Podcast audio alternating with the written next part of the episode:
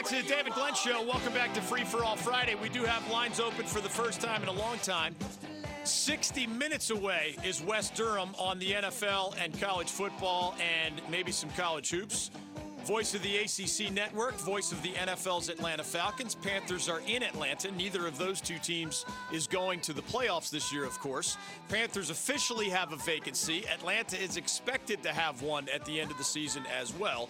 As the coaching carousels spin, college and pro, and as there are big games to be played, Jeff and Clemmons will be next on college football. Adrian wants in on the NFL, still others on college basketball. Duke visits surprising Virginia Tech tonight in ACC. ACC action. NC State goes to Wake Forest tomorrow afternoon. UNC goes to UVA, with both of those national top 10 in the polls teams licking their wounds after getting embarrassed in the ACC Big Ten Challenge. Both are offensively challenged. UVA still is playing the best in the nation pack line defense for Tony Bennett of the Cavaliers. Roy Williams has even more complications right now. Both teams are good teams when the pieces are fitting together, but neither looks like a top 10 team, even though those are the rankings right now. As we said a month ago and probably four months ago, Louisville and Duke are your 1A and 1B in the ACC and hoops this year, as of course a lot of football teams have big games this weekend as well, college and pro. Baltimore at Buffalo, San Fran at New Orleans, KC at New England, and Seattle at the Rams lead the NFL matchups. And among the 10 college football championship games that you have at your disposal tonight and tomorrow, I think you can easily give out kind of a gold, silver, and bronze. Maybe you have family commitments, maybe you're traveling, maybe you only have time to catch one or two of these games. There are 10 championship games.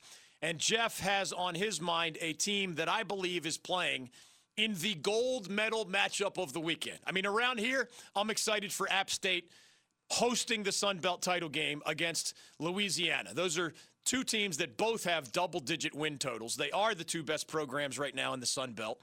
And it'll be interesting to see if Eli Drinkwitz can get his first Sun Belt title as the head coach of the Mountaineers and if the program can get its fourth Sun Belt championship in a row. What would the nation be most interested in watching? I think it's LSU, Georgia, and then everything else. There are other good games, but LSU is number two in the rankings. Georgia is number four in the rankings whoever wins this game is in. And there's even some scenarios where the loser of this game gets in.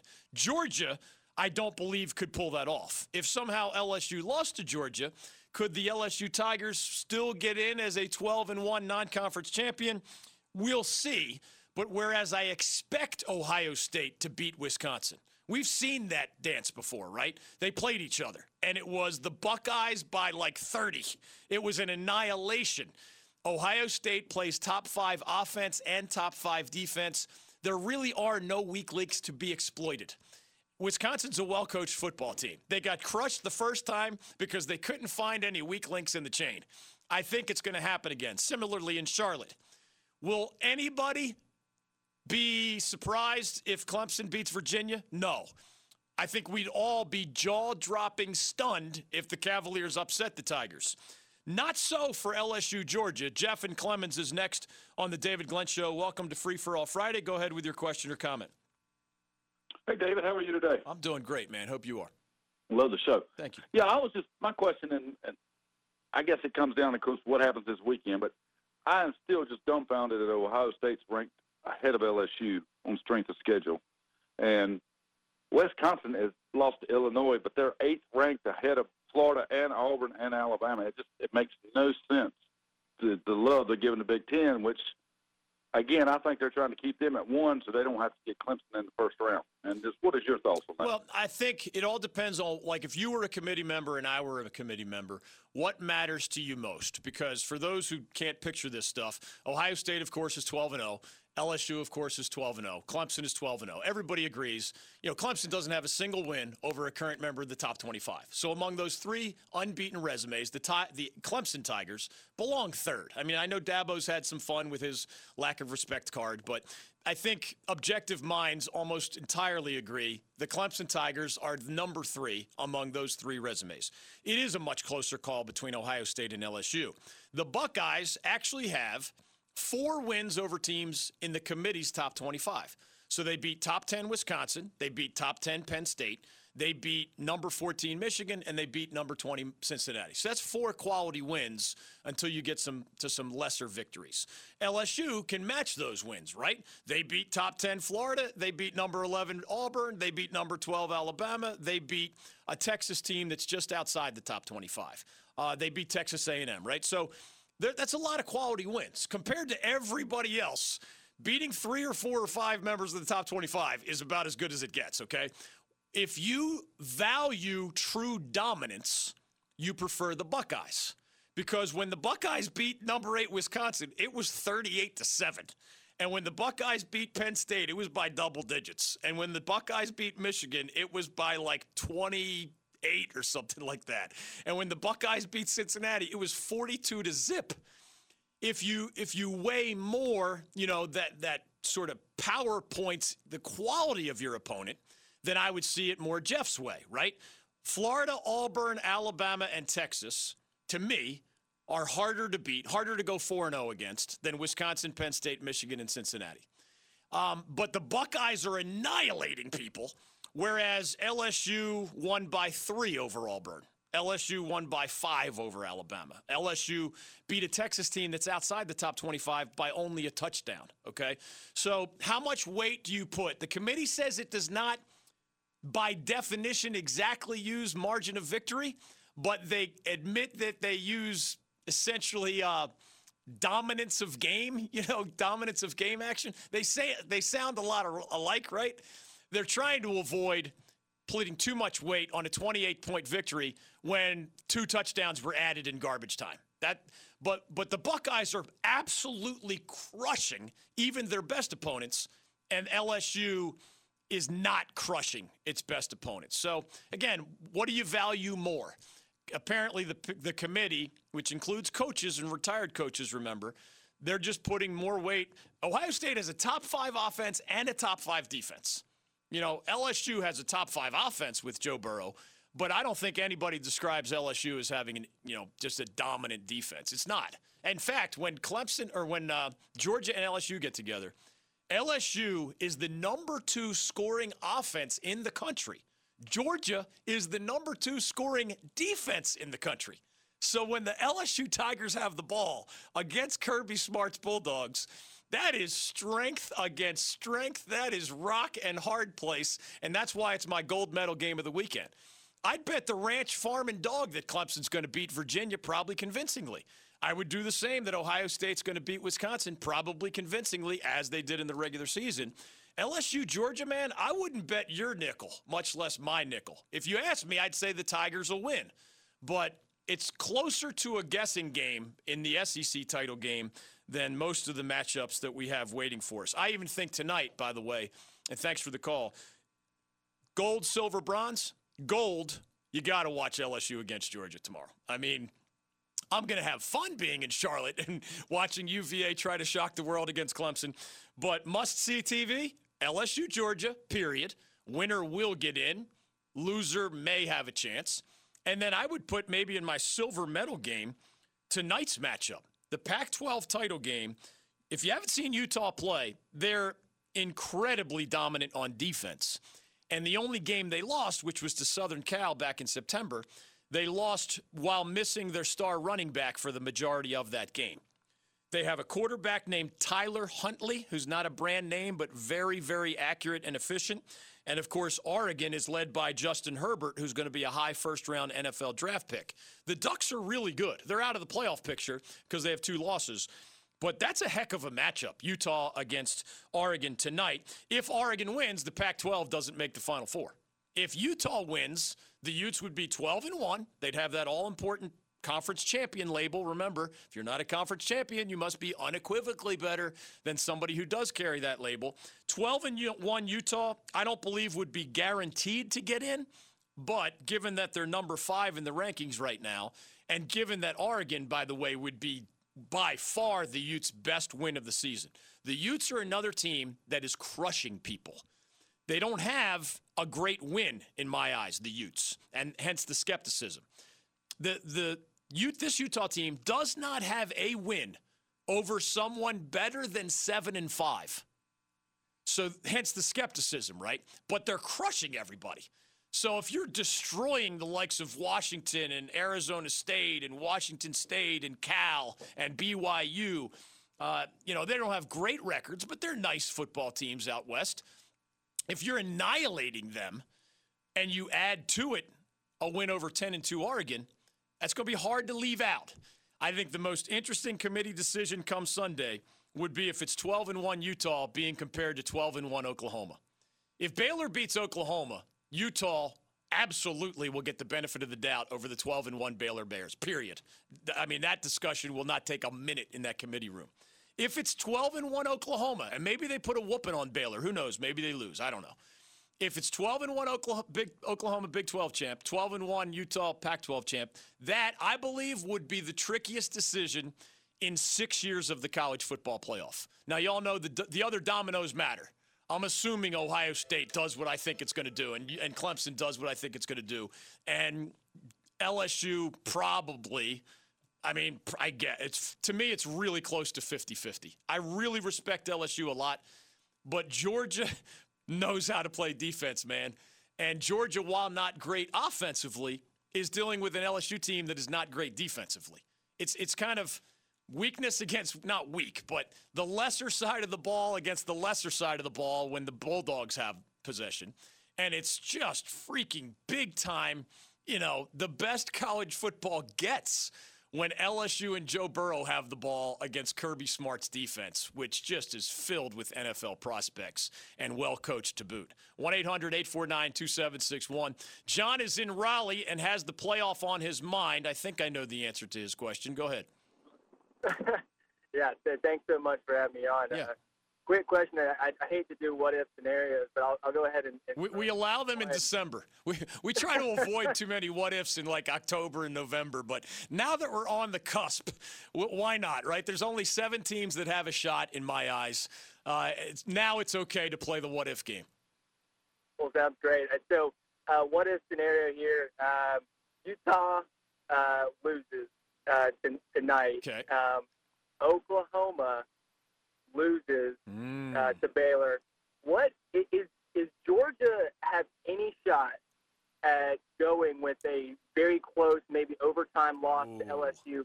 Plays a heck of a game. There's an evil genius in John and Raleigh. Clearly, the evil genius's wheels are turning.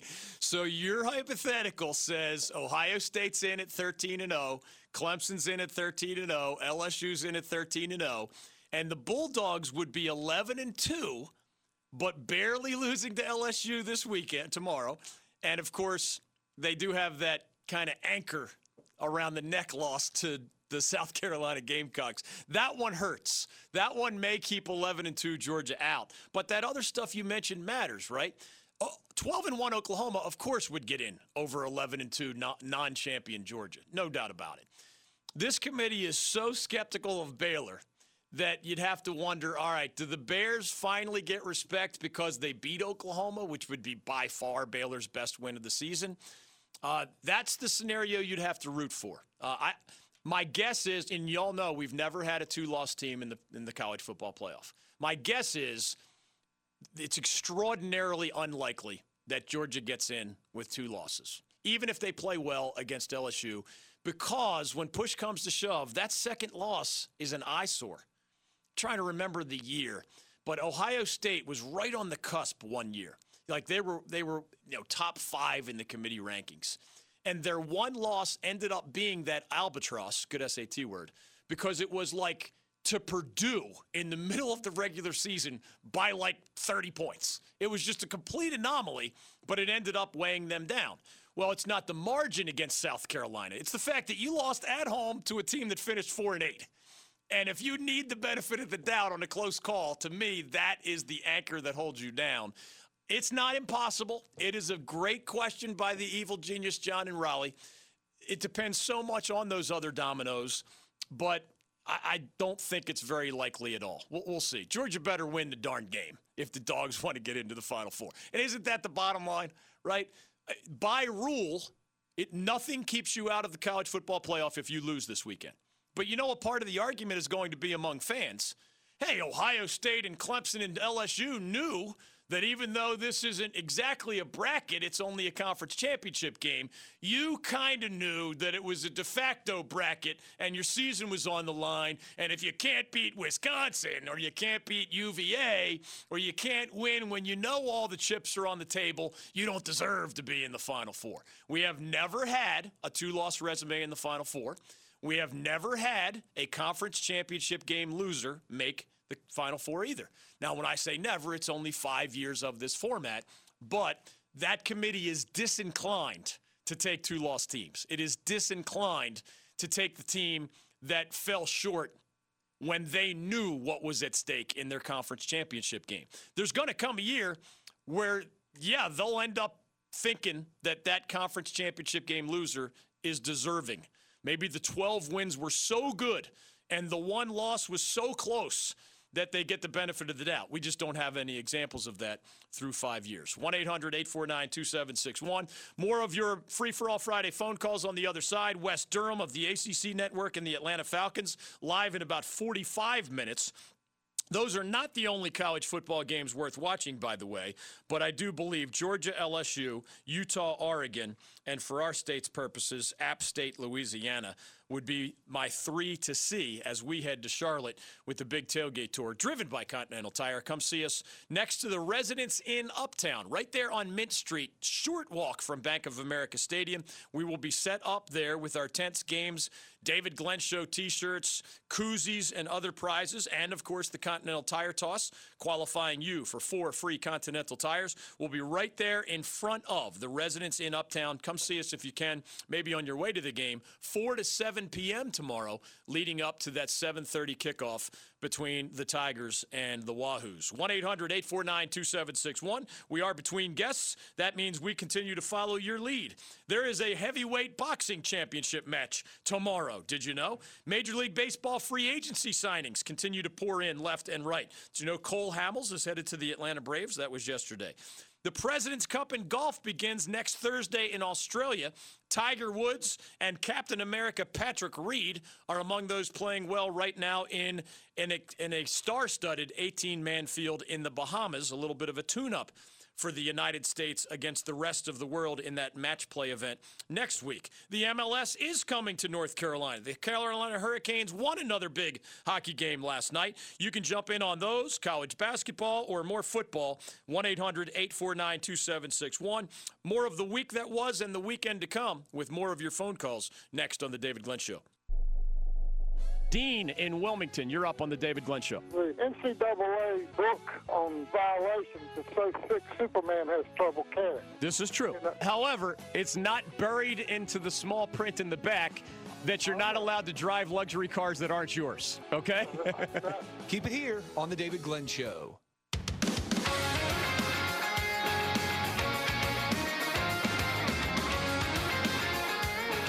Welcome back to the David Glenn Show. Welcome back to Free for All Friday. We are halfway to Margaritaville and we are taking your phone calls once a week and only once a week. We open up the phone lines, fewer guests, more calls. Justin in Elkin may be on his way to a Carolina Hurricanes game tomorrow night.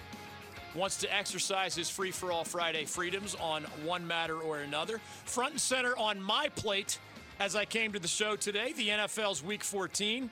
It'll be intriguing to see how the Panthers perform under interim head coach Perry Fewell and with Scott Turner, Norv's son, as the offensive coordinator and the play caller. But of course, those are back burner issues as David Tepper, the Panthers owner, begins his search for Ron Rivera's successor. Ron Rivera, shout out to a class act and a very good coach, I believe the best in Panthers history. Ron Rivera says he's taking a month off before jumping back in, probably right to an NFL head coaching job. Will it be in Jacksonville with the Giants? Maybe Atlanta after Dan Quinn gets fired, assuming he does. How about Cleveland? How about Detroit? How about Washington? How about somewhere else? A lot to discuss in the NFL. Conference championship week in college football as the coaching carousels continue to spin at both of those levels. College hoops offers a lot. We're back into ACC conference play. Pitt at Louisville, Duke visiting surprising Virginia Tech tonight, NC State at Wake Forest, among other games tomorrow, and UNC visits UVA in a battle of teams ranked in the national top 10, but both coming off really embarrassing avalanche losses Tar Heels to Ohio State at home, the Cavs to Purdue on the road. Both teams have major questions offensively right now as they just don't look like top 10 teams the year after they lost a whole lot of talent to the NBA. 1 800 849 2761. Carter wants to talk college football. Justin in Elkin, welcome to Free for All Friday. Go ahead with your question or comment.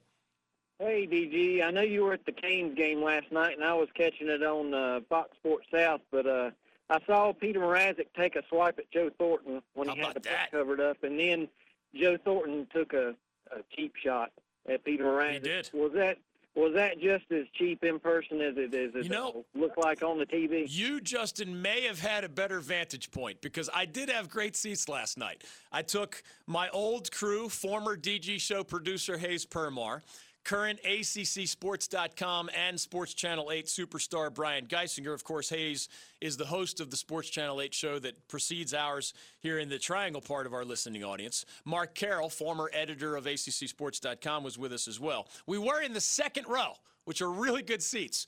The Joe Thornton Peter Mrazek fracas was at the absolute other end of the ice. So we're essentially behind one net, and that happened behind the opposite net. So it was Justin watching on TV at home or anybody in that half of the building, I mean, I had a better view on the Canes' new big, uh, what do you call it, the big jumbotron, the HD enormous Jerry World, Jerry's World like jumbotron. I had a better view on that on the replay, but we could tell.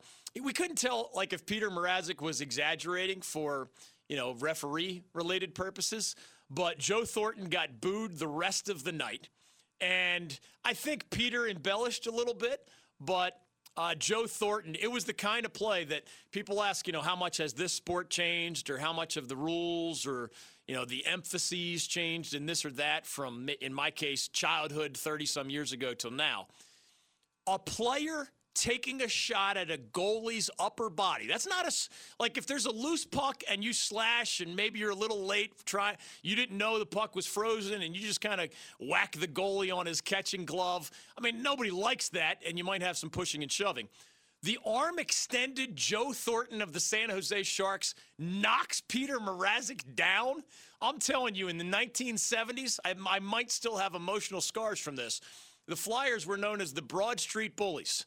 If their star goalie, Bernie Parent, were number one, revered in the Philadelphia area to this day for leading the Flyers to back to back Stanley Cup championships in the mid 1970s when I was a real little one if that, I'm not kidding you, it would have been a bench clearing brawl. Like, however many dudes are on the bench, that many members of the Philadelphia Flyers would have been on the ice looking for a random person wearing the opposite uniform and getting ready to pummel that person into submission. Now, somebody, the biggest dude, back then it was a guy named Dave the Hammer Schultz like most penalty minutes in the history of the world, known for fighting more than, you know, the ability to tie his skates, although he wasn't the worst player in the world. Dave the Hammer Schultz would go after whoever like breathed too hard on the Flyers goalie Bernie Parent or like gave him a, you know, just one of those little ice shavings type thing. The world has changed. The NHL has changed. Bench clearing brawls nowadays, like, they just don't happen because they've changed the rules to make the penalties so severe. And the Canes are not really wired. Like, there's no more Stu Grimson, the Grim Reaper, you know, the designated fighter type guy. The Canes have a big defenseman named Joel Edmundson, who was particularly frisky in what turned out to be a bad, bad blood game last night. I'm trying to remember, was at the end of the second period. Joel Edmundson looked like he was about to throw down with somebody, like as time expired, as the guys were skating into the dressing room. But Joel's big body was not needed for fisticuffs purposes. Jordan Martinook is another guy that I think was on the ice. He's also kind of a tough guy grinder. He went after Thornton a little bit, if I remember correctly. Um, but it, it that is one way that the NHL has changed a lot. And it's the old wild, wild west. Don't you dare do that to either my goalie or my star player. Remember Wayne Gretzky? Everybody remembers that name, the great one, greatest in hockey history. He had a protector. His name was Dave Semenko. And you were allowed to check Wayne Gretzky. You were allowed to play within the rules. But if you did anything beyond the normal bounds of hockey, If you look like you were going after Wayne, who's quick but kind of slender and skilled and, you know, not built like an oak tree, if you did anything beyond a, a traditional check going after Wayne Gretzky during his time with the Edmonton Oilers, this guy, Dave Semenko, I mean, like a henchman, you know, like in a cartoon, right? The henchman shows up at exactly the right time. Those days are almost entirely over. And I know Rod Brind'Amour, as the head coach of the Hurricanes, in 99% of scenarios, says to his guys, we got to focus on winning a hockey game. I mean, you know, this grudge or that grudge or this punch at our goalie or, you know, we got to win a hockey game. We got to get two points. Maybe there's a time and a place for revenge on Joe Thornton or somebody who really crosses the worst lines. Andrei Svechnikov is 19 years old. Remember, he was knocked out by Alex Ovechkin in the playoffs in that fight last year.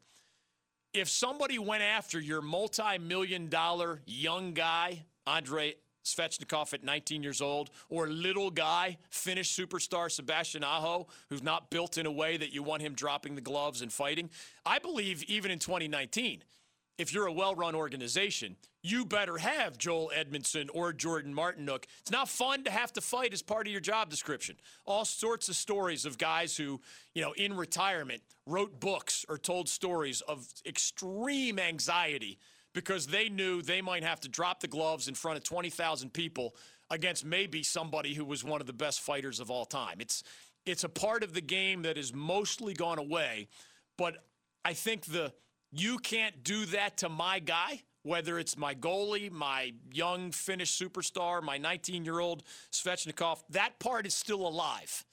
It's just when it's a close game and the Canes are, you know, above the playoff cut line, but not comfortably above the playoff cut line. What's your number one priority at PNC last night? It's get two points against San Jose Sharks. So if you go too crazy for revenge, you guys end up in the penalty box all night, and maybe you let a game get away against San Jose. Instead, you beat them in a shootout. They got one point to go home with, but you got two points, and you brushed up your resume in the way that you needed to in the moment. You sent all the fans home happy. Another storm surge last night. Looked like a little bit of a conga line, complete with kicks to the left and kicks to the right. Not easy to do when you're on skates, right? Those boots are pretty heavy. You got to skate on one. I mean, these guys are pros, so it worked out pretty well. So they accomplished everything they wanted to accomplish. Send everybody home happy, get the two points. Peter Mrazek back in the win column, et cetera. He was a huge part of that win, uh, standing tall in net. Svechnikov is off to the, the hottest start of any Canes skater in the last seven seasons. 31 points in 29 games. That has not been done in the last seven years. Jake Gardiner had that big goal and uh, in regulation as well. He needed to kind of find something positive to get his game going. Justin, have fun at PNC Arena with your family tomorrow night, and thank you for listening and calling the David Glenn Show. Canes are in a good place. I mean, take a look around. The Panthers aren't making the playoffs, and they just fired their coach.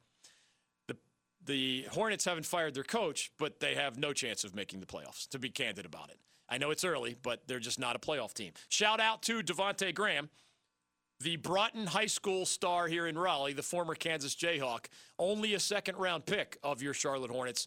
He is one of the great blossom stories of the entire NBA. I mean, Luka Doncic went from already great to like superstar, elite MVP candidate great with the Dallas Mavericks. That's one type of blossoming in year two. Devonte Graham went from a guy that most people didn't think would stick in the NBA at all even as a reserve, to a guy that, you know, James Borrego, Hornets coach, might consider his best player on the roster right now. But again, the Hornets backdrop is whatever entertainment you get, it's going to be by star players and visiting teams because it's not going to come in the form of a postseason bid. Same with the Panthers. So what do you have? You have the Carolina Hurricanes in playoff position. You have a Major League Soccer franchise expansion style on the way to Charlotte, thanks to the big money and deep pockets of Panthers owner David Tepper. And you have college teams to root for. That's about it, right? So celebrate the Canes while you can. For the second year in a row, they may be the pro team causing the or giving reason for the most celebration here across the Carolinas. 1 800 849 2761. More of your free for all Friday phone calls we will take if you dial that number. Wes Durham of the ACC network will drop by in about 25 minutes. The Falcons host the Panthers. Wes is the voice of the Atlanta Falcons of the NFL. He is also the voice of the ACC on the ACC network. We'll talk college hoops, college football, and NFL with Wes Durham in our third hour. We're coming back to your calls statewide on the David Glenn Show, 1 800 849 2761. What's on your mind? Every show in the history of sports radio is told at some point, y'all talk too much about this and not enough about that. That's one of the reasons we created Free for All Friday. Now you steer the ship, you pick the topics, you ask the questions, you file your complaints. 1 800 849 2761 is how you can be next on The David Glenn Show. Mike Krzyzewski joining us. We asked folks you work with at Duke if you've changed or mellowed over the years. Well, you know, mellow is having a glass of wine and looking over, you know, the sunset. You know, uh, I don't see how you can be mellow and, and coach a game. That can't happen. If it does, then you shouldn't be coaching. Keep it here on the David Glenn Show.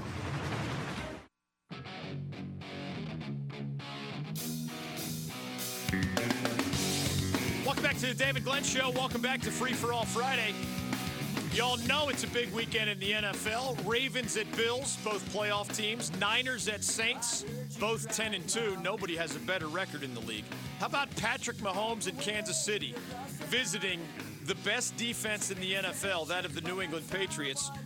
New England allowing only 12 points per game. Mahomes, when healthy, has been very good again after his MVP season. 42 year old Tom Brady of the Patriots has not played all that well since the month of September. Got it out to a great start against some lesser AFC East opponents. Really has been kind of pedestrian since then, especially by his standards. That's another matchup late afternoon Sunday. KC at New England on our must see TV list. Seattle visits the Rams on Sunday night football. It'll be Giants Eagles on Monday night football, perhaps with Eli Manning leading New York, an unexpected farewell tour for the two time Super Bowl champion against the Philadelphia Eagles, who, despite an ugly losing record, are, along with the Dallas Cowboys, still in contention for the playoffs. Why? Because somebody has to win the NFC East. Dallas has lost three straight. They lost in Chicago to the Bears last night, 31 24. So the Bears are 7 and 6, but long shots to make the playoffs. The Cowboys fall to 6 and 7 but actually are favored to make the playoffs because they remain above those Philadelphia Eagles, who are five and seven as they take on the Giants on Monday night. 1 800 849 2761 is your ticket into the program. Let me try Scott in the triangle. He wants to exercise his free for all Friday freedoms. It is okay to go off the board. I have a lot more on college hoops, the NFL, and college football in particular. Soccer fans, boxing fans, baseball fans, golf fans, and hockey fans all also have things to be excited about in the weekend to come. Scott has something on his mind. Welcome to the program. Go right ahead. Thanks for taking my call, David. Sure, um, it was a pretty phenomenal basketball game played last night in the Triangle, and I hate to put you on the spot, but um, I think that the the female athletes in our Triangle area, the ACC, just don't get enough respect. So my question to you is, what game was played last night that was phenomenal, and maybe maybe kind of give me the insight since you're in the media world. Why we don't get any real TV coverage, even little snippets of a result of a game? Yeah, it's it's an NC State Wes Moore victory. The Wolfpack's head coach has been phenomenal since taking that job in Raleigh. So that Wolfpack win, uh, I actually included it in my TV highlights for those who follow me on Twitter at David Glenn Show. I give, you know, however many will fit. How many characters do we get nowadays in Twitter in a single tweet? 280. Uh, so I, what does that end up being? Like 12 different games from a variety of sports or whatever. So Maryland, good team. NC State, good team. Go head to head in Raleigh. The Wolfpack get the win.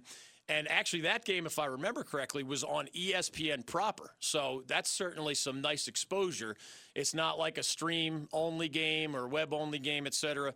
Um, the answer to your question, Scott, and, and I think I'm, I'm not bothered at all, by the way, by being put on the spot. Uh, just like I'm not bothered to, to occasionally venture beyond the sports world into other topics. It's just one of the things that makes us different. Doesn't make us better or worse, but certainly different than most in sports radio. Uh, I welcome calls like this because. Um, you know, they're worthy of discussion. The bottom line, as a business owner, I can tell you, you know, I created the ACC Sports Journal and ACCSports.com in 1994. And with fair minded, intelligent people who understand business and understand media and understand the sports world, we had to make editorial decisions about what we wrote more about and what we wrote less about. Now, remember, 1994 is also when the internet is starting to explode. And what was nice about that was that previously you would have only anecdotal evidence about what people cared about, right? I mean, you could guess well, they seem to be asking and calling us more about college basketball and college football. Remember, ACCSports.com, of course, covers the Atlantic Coast Conference. And man, they sure do seem to like our recruiting coverage. When you went online, you would actually have mathematical feedback, right? hey, we wrote this about women's basketball and got this many clicks. We wrote this about the lacrosse tournament and got this many clicks. So in the 90s, you started to have a much different, more detailed level of feedback. So, Scott, if you ran a restaurant and computerized who was ordering what and not, over time, to stay profitable, you are probably yanking less ordered meals from the menu, and you are probably not taking your best sellers off the menu, right? So in the media world, I don't believe, by the way, that it's everybody's different about this. I don't believe it's 100% chasing the almighty dollar. You know, I've had friends tell me that, you know, I'll never be a billionaire because I have too many philosophical approaches to things where they may be more bean counter, money driven oriented. And if it's only about the Benjamins, well, then you have to do it this way. So I'm kind of philosophically stubborn about such things, and that's okay if it has cost me money over the years, whatever. Uh, I never grew up dreaming of being a billionaire, and I won't be, and I'm okay with that, and I sleep well at night. But you do quickly learn that in a competitive world, whether you're mailing back then, we had a magazine that came out every two weeks, and then you gather these web numbers, and it's like, wow, man, there are diehards on lacrosse but those numbers are not very large. There are diehards on women's basketball, but those numbers are tiny. And you know, pick, I'm just picking them. You could add field hockey, swimming, whatever else you want. Think about a 30 sport college athletic department. The bottom line, when you looked at numbers, would be say, let's just pretend there's a 100 point scale. College basketball in the ACC was 100 out of 100, men's basketball college football would be like a 95 out of 100 when we would write more about that. And then in our case, we covered recruiting at a time where it was not as common to cover recruiting, and that was a 95 out of 100 as well. So just as with my restaurant analogy, it's not a perfect analogy, but it, it, it drives home the point. I'd be crazy to not serve more of what my hundreds of thousands of customers kept saying through their dollars and their clicks and their eyeballs we want more of this. And what I came to understand as a business owner who worked with a lot of other people was if you, Scott, were also, you know, a media magnate, all right, if you loved whatever, lacrosse, women's basketball, or something else so much, you could find a niche audience it's kind of like podcasting today. Podcast you can you can have a really narrow topic in podcasting. Now you can be broad like ours. We post ours each hour, three hours a day at David Glenn Show, and folks can find us if they don't listen to us live. And we get tens of thousands of, of downloads on a regular basis to those things. In the printed world or even the web world, you have to be reactive to what people want to talk about. And even in the sports radio world, Scott, if I came on here and talked a lot about Maryland NC State women's basketball, when we know through market research and anecdotal evidence, and what do people email me about? What do they call me about? Well, it's what's the NFL on a 100 point scale? It's 100 in our state and a lot of other states. What's college basketball? In our state, it's 100. What's college football during championship week? It's 100 out of 100. So you get around to the women's Final Four, you know, you get around to national championships being won in this sport or that, we'll have those coaches on, and we've done that for 20 years. But you see where I'm going? It's you could create the lacrosse magazine, and that lacrosse magazine may sell enough to stay in business. That women's basketball website may generate enough advertising or eyeballs or clicks to stay in business.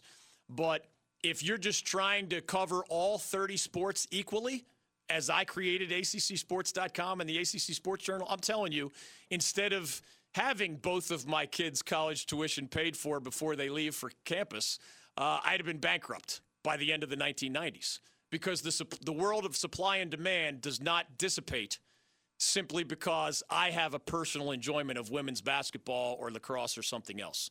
So I don't know if that's too long of an answer or not enough of an answer to your question, but there are real world economic realities that whatever I think personally or philosophically, I can't ignore. What good would it do if I just, yeah, I'm going to give you all 30 sports equal coverage and my magazine and website go out of business rather than being for 25 years the most successful college sports magazine and website in the history of the world. And I'm not making that up. The numbers back it up. So is, is that fair? Is that reasonable? Did that answer your question?